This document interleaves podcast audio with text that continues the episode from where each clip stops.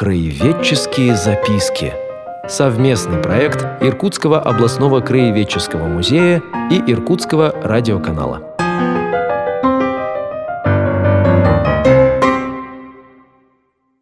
Добрый день, уважаемые радиослушатели.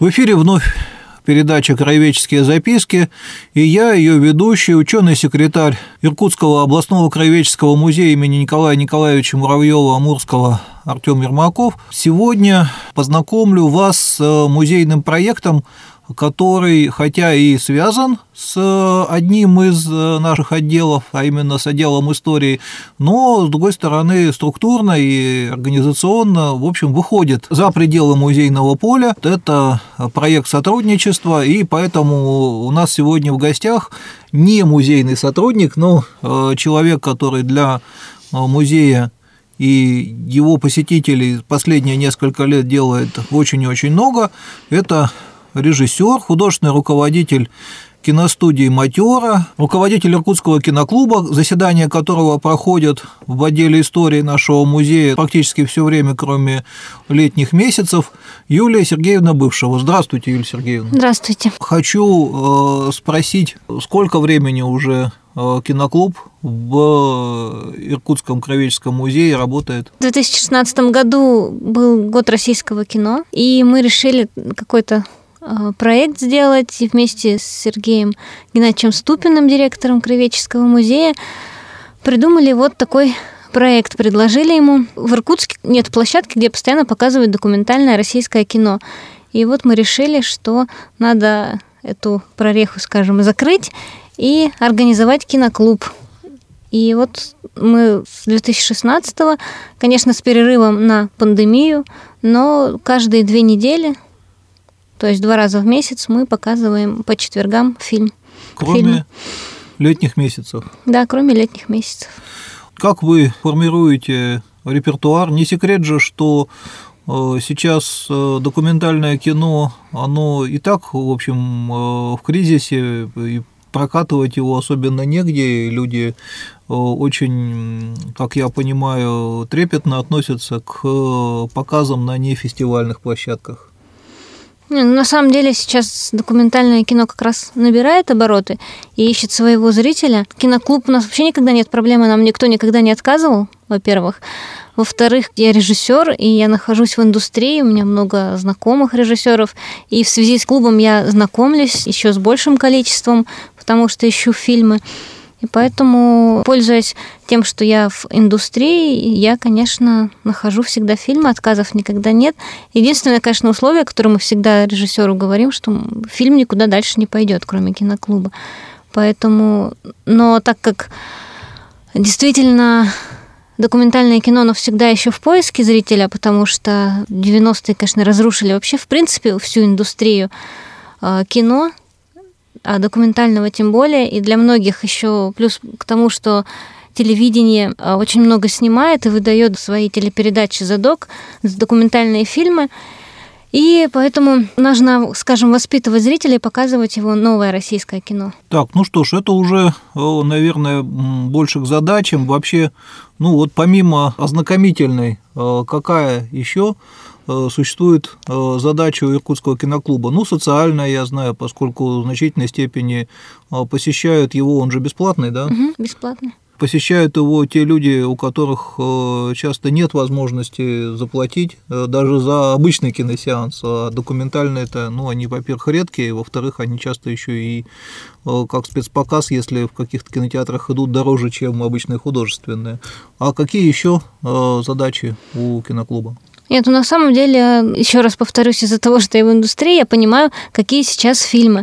А, если даже вы интересуетесь документальным кино, то не поймете, где его искать, какие фильмы смотреть, потому что сейчас поток просто информации, и если залезть, можно зарыться во всем этом и не найти то, что тебе хочется. Придя к нам, это не обязательно из-за того, что это купишь билет, не купишь. К нам приходят разные люди, потому что, например, там разная направленность. Мы показывали фильм, про скалолаза и пришли члены Союза, которые здесь вот в Иркутске базируются. У нас был полный зал, когда мы показывали фильм про авиакатастрофу, когда разбился самолет в Иркутске. И главный герой была стюардесса, выжившая на этом борту, то, естественно, это нашло прям отклик, и там пробиться негде было. А люди, например, не знали об этом фильме. И они пришли, потому что у них родственники были, и потому что это близко Иркутску, задевает сердце. Поэтому тут, конечно, это все зависит от тематики фильма. Кто приходит? Приходят еще студенты иркутского филиала в ГИК, где я тоже преподаю. У них э, есть предмет семинар современного документального кино, и они приходят сюда, в центр. Специально еще мы вывозим их из Новоленина, чтобы они в центре, в таком историческом здании, как отдел истории Кровеческого музея, смотрели кино. Вообще вас условия зала устраивают? Он ведь, конечно, не для киносеансов строился. Конечно, хочется лучше и лучше, но пока то, что есть, все устраивает. Будем совершенствовать, я думаю. Ну что ж, давайте сейчас прервемся э, для анонса других музейных мероприятий, а потом продолжим нашу беседу.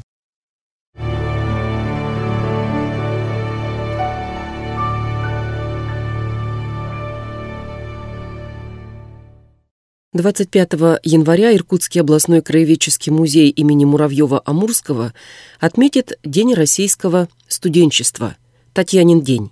В этот день студенты, а также посетительницы с именем Татьяна при предъявлении документов смогут бесплатно посетить выставки отдела истории и ледокола «Ангара».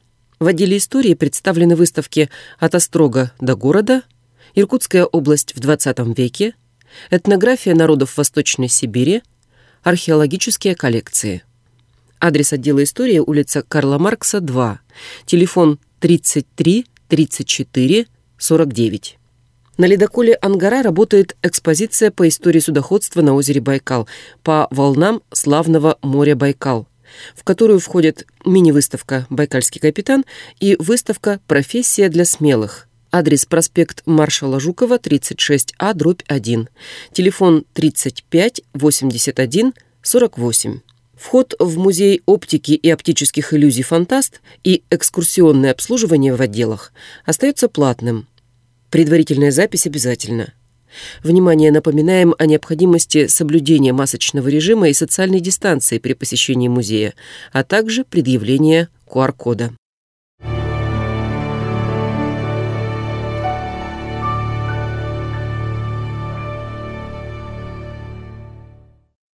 Итак, мы продолжаем нашу передачу «Кровеческие записки». У нас в студии э, сегодня руководитель Иркутского киноклуба, художественный руководитель киностудии «Матера» Юлия Сергеевна Бывшего, и э, мы беседуем о проекте, собственно, Иркутский киноклуб. Ну, э, давайте рассказывать про кино, конечно, по радио. Э, это всегда несколько сложно, но, тем не менее, опишите э, несколько, на ваш взгляд, может быть, не самых интересных, просто интересных фильмов, которые за эти годы прошли в Иркутском киноклубе. Ну, вы, собственно, это уже начали, ну, вот на ваш вкус. У нас была вообще серия фильмов Сергея Мирошниченко. Мы про Жонова показывали, показывали его доку-драму дно. О, да, я помню, даже я там поучаствовал немножко как комментатор. Э, вы немножко расшифровываете, пожалуйста, потому что, ну вот, э, дно, например, я помню, это в двух частях фильм о событиях февральской революции 1917 года, ну и того, что и предшествовало. А вот э, второй фильм... Про Георгия Жонова, про актера. Все время сотрудничаем со студией «Остров» и тогда Мирошниченко. А со студентами, у которых он преподает, мы тоже показываем их фильмы. Вот в прошлый раз про Анну Ардову был фильм. Это многим будет близко, что это племянница Алексея Баталова. И то есть э, Михаил Ардов, э, писатель, но он сейчас священник, это ее тоже дядя, поэтому она родилась в такой семье, где были вхожи там и Ахматова, и вообще такая интеллигенция творческая. Ну, а сибирская тема как-то раскрывается? Мы стараемся показывать фильмы, которые на нашей территории производятся, да, вот ну, в том числе, конечно, и свои я фильмы показываю в киноклубе, и мы их обсуждаем.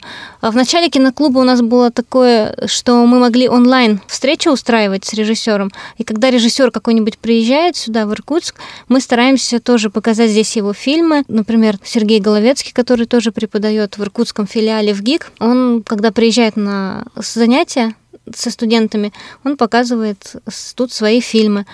А вот у него была «Забайкальская Одиссея» про казаков забайкальских фильм. Мы показываем, вот есть Байкальский фестиваль регионального кино, он в пяти регионах проводится близлежащих э, от Иркутской области, и мы устраиваем как бы такой показ победителей.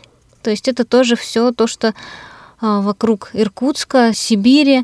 Мы стараемся, естественно, это развивать, как и наша студия, я и киноклуб. Но это не так много, это не может составить весь наш основной просмотровый план. Ну и вообще, в принципе, цель киноклуба познакомить с современным документальным кино.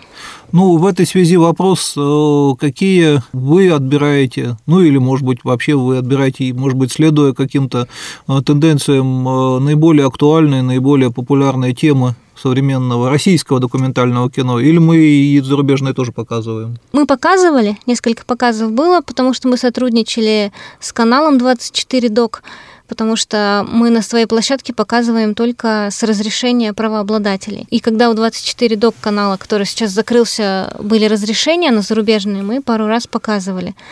Но, во-первых, у нас еще есть сложность, например, если субтитры, да, у фильма, там не очень э, легко их читать, потому что все-таки это не кинозал, да, и на задних рядах сложно читать субтитры.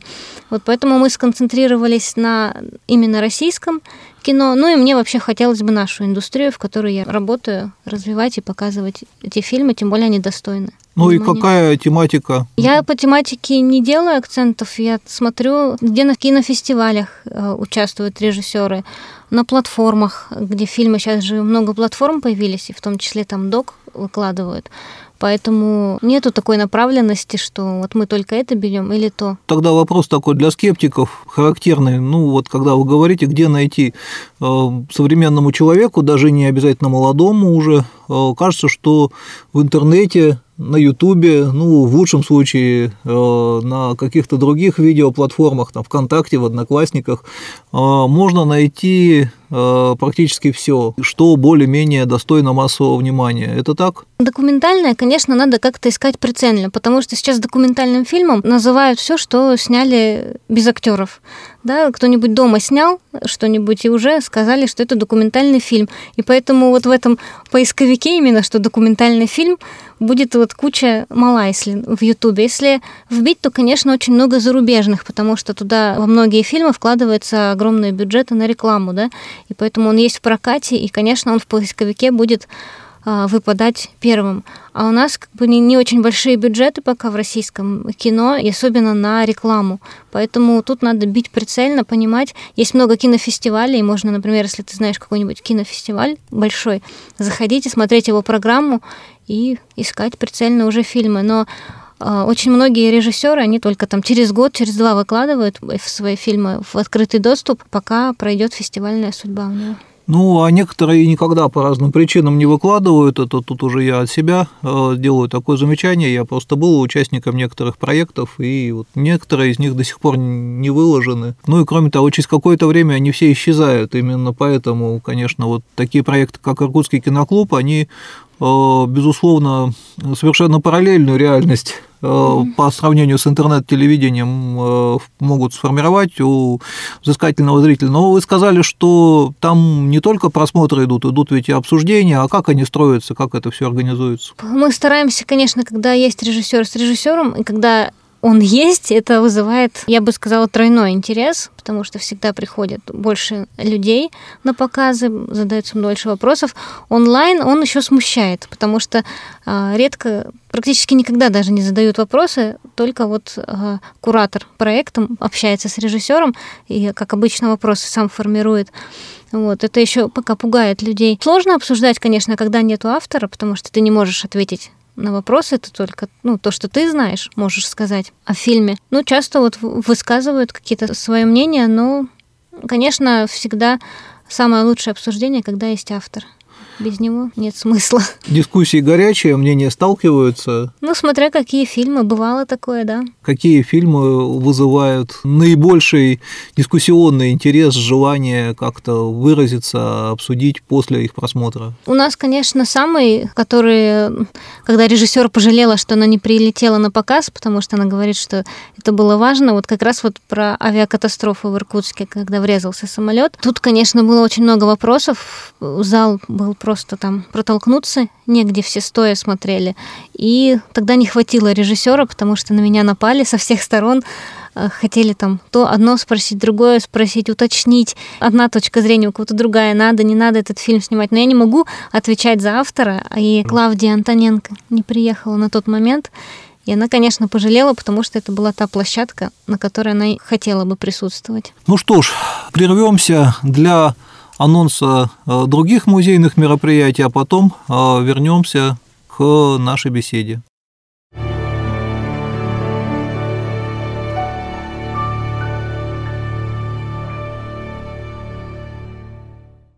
В экспозиционном отделе «Окно в Азию» Иркутского областного краеведческого музея до 1 октября работает выставка «Время первых».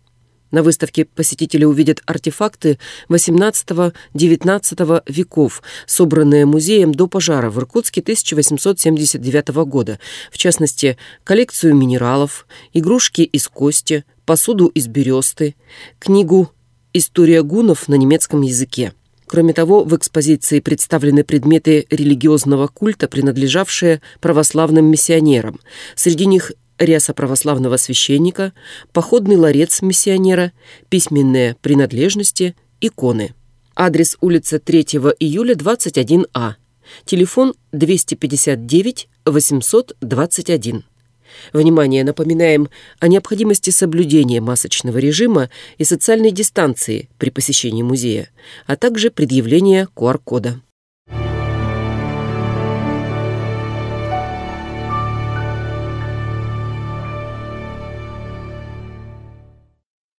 Мы возвращаемся э, к нашей беседе с режиссером, руководителем Иркутского киноклуба э, Юлией Сергеевной Бывшевой. Юлия, ну вот э, мы с вами поговорили о том, что было в прошедшие пять лет. Сейчас пошел, получается, шестой год Иркутского киноклуба. Понятно, что посещаемость его, наверное, упала в последние пару лет по объективным обстоятельствам. Да, конечно, когда началась пандемия, у нас, во-первых, как и все сидели на карантине, э, киноклуб не действовал, и потом он открылся, правда, все приходили, как обычно, но когда ввели QR-коды, начались уже проблемы. Ну, сейчас, я думаю, во-первых, они есть уже у очень многих. А во-вторых, безусловно, вот э, ценность не онлайнового общения возросла, люди вот раньше, если колебались, вообще приходить, не приходить, если можно посмотреть что-то у себя дома, то сейчас все этими домашними просмотрами достаточно сыты, тем более, что вот мы выяснили, что и не все можно там найти. Давайте э, несколько формальных вопросов. Во-первых, по расписанию это четверг, два четверга в месяц, как mm-hmm. я понимаю. Да, у нас сейчас будет вот ближайший четверг, 27 января. То есть, если кто не успеет на этот четверг, то может отсчитывать уже следующий. То есть каждые две недели по четвергам. Во сколько? А в 18.30 отдел истории Краеведческого музея Карла Маркса 2. Очень важно, что желательно, по крайней мере, для того, чтобы представляли себе, э, сколько народу будет, записаться э, предварительно по телефону 33 34 49. В принципе, во сколько заканчивается? Вот тут тоже, когда люди планируют свое время, особенно зимой, сейчас темно. Это зависит от фильма. Но вот ближайший фильм будет 52 минуты. Ну, бывает 30 минут, бывает полтора часа фильма. Плюс обсуждение, то есть это где-то 2-2,5 э, часа, да? Обсуждение у нас бывает, когда режиссера нет, это прям минута-две. Обычно надо рассчитывать, мы никогда никого не ждем. 18.30 наше правило начинаем. Поэтому вот надо смотреть анонс фильма, сколько он идет. Если он идет полтора часа, значит 8 вы освободитесь. Ну и какой же нас ждет э, ближайший фильм?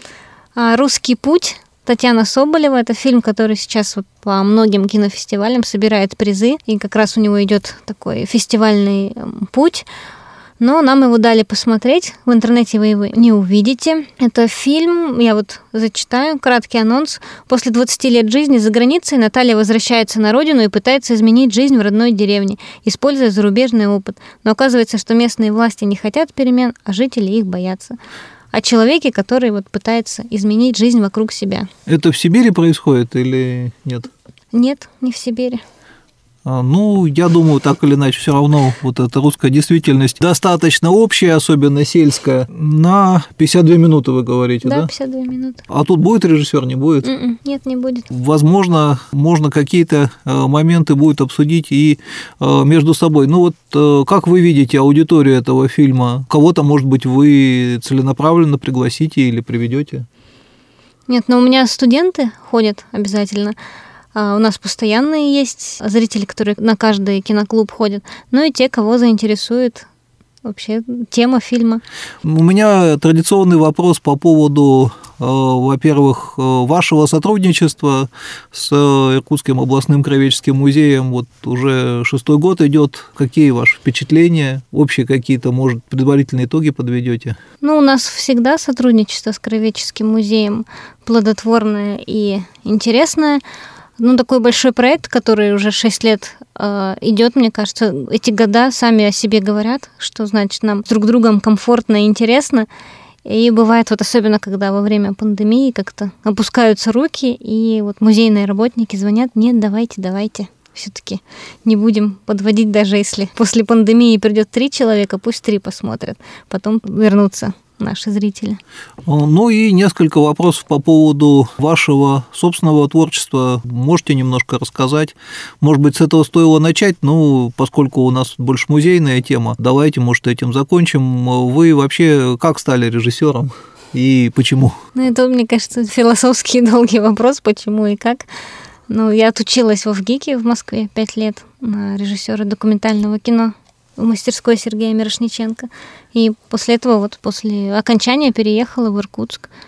Недавно вот мы еще тоже сотрудничали с музеем, как раз делали фильм год назад про Валентина Распутина на базе музея Распутина. На его площадке у нас там один из эпизодов важных проходили съемки. Это ну, отдел нашего музея, напомню слушателям, ну, у нас его сотрудники бывали в гостях уже, и еще, конечно, появятся.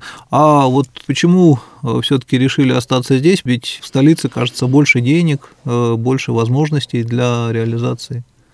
Ну, у меня есть возможности для реализации здесь. Сложнее, когда ты из Иркутска и живешь здесь и пытаешься здесь что-то сделать, чем когда ты приехал из Москвы в Иркутск, потому что у тебя там в этой индустрии осталась база, остались те, кто тебя поддерживает и помогает, поэтому обратно приехать проще работать, чем наоборот. Сколько уже у вас проектов за плечами? Семь полнометражных фильмов сейчас. Какой э, вы порекомендуете зрителям? Есть в интернете «Дух движения» — это официальный фильм Паралимпийских игр. «Уходящие голоса» Есть на Ютубе это фильм о Галине Витальевне Афанасьевой-Медведевой, которая в Иркутске как раз. Да, руководит центром нашим партнером, центром русского языка. Да, фольклора и этнографии написала сколько, уже больше 20 томов, каждый раз новая информация, потому скажу больше 20 томов а, словаря говоров а, старожилов Байкальской Сибири. Словарь Распутина как раз она выпустила. Потом «Легенды Байкала» — это первый фильм, который я здесь сняла. Он тоже есть в интернете. Это все, что вот можно найти пока. Остальные. Нулевая отметка про наводнение в Тулуне мы показывали недавно в киноклубе. Творческие планы? Сейчас у нас в запуске научно-популярный фильм про шишкинские писаницы. Мы выиграли грант Министерства культуры Российской Федерации. И вот сейчас, этот год мы будем делать об этом памятнике археологии. Видите, на площадках музея тоже, конечно, это все будет востребовано, как э, в культурно-просветительском центре Ванге, который находится непосредственно в нескольких десятках километров буквально от... Мы там жили как раз, когда вот на Шишкинские писаницы ездили. И в Акневазию, где основная экспозиция, и в истории тоже немножко есть ну и нам, конечно, краеведческий музей очень понадобится в нашей работе, как консультанты, так и архивы. Ну что ж, приятно было побеседовать. Давайте еще раз пригласим зрителей и посетителей краеведческого музея на ближайшее заседание Иркутского киноклуба, которое, напомню, совершенно бесплатно. В четверг, 27 января в 18.30 «Русский путь» будет фильм Татьяны Соболевой. Приходите на Карла Маркса 2 в прекрасное здание отдела истории. Мы благодарим э, за такой исчерпывающий рассказ о проекте руководителя Иркутского киноклуба, художественного руководителя киностудии «Матера», режиссера Иркутского общественного деятеля Юрия Сергеевну Бывшеву. Я ученый-секретарь Иркутского областного краеведческого музея имени Николая Николаевича Муравьева-Амурского Артем Ермаков, заканчивая сегодняшний выпуск передачи «Кровеческие записки». Напоминаю, что обо всех вопросах работы музея в рабочее время э, можно узнать по телефону 33 62 30 на нашем музейном сайте www.museum-irkutsk.com и в социальных сетях, э, где анонсы выходят разнообразнее и существенно оперативнее. Большое спасибо, до новых встреч! Краеведческие записки. Совместный проект Иркутского областного краеведческого музея и Иркутского радиоканала.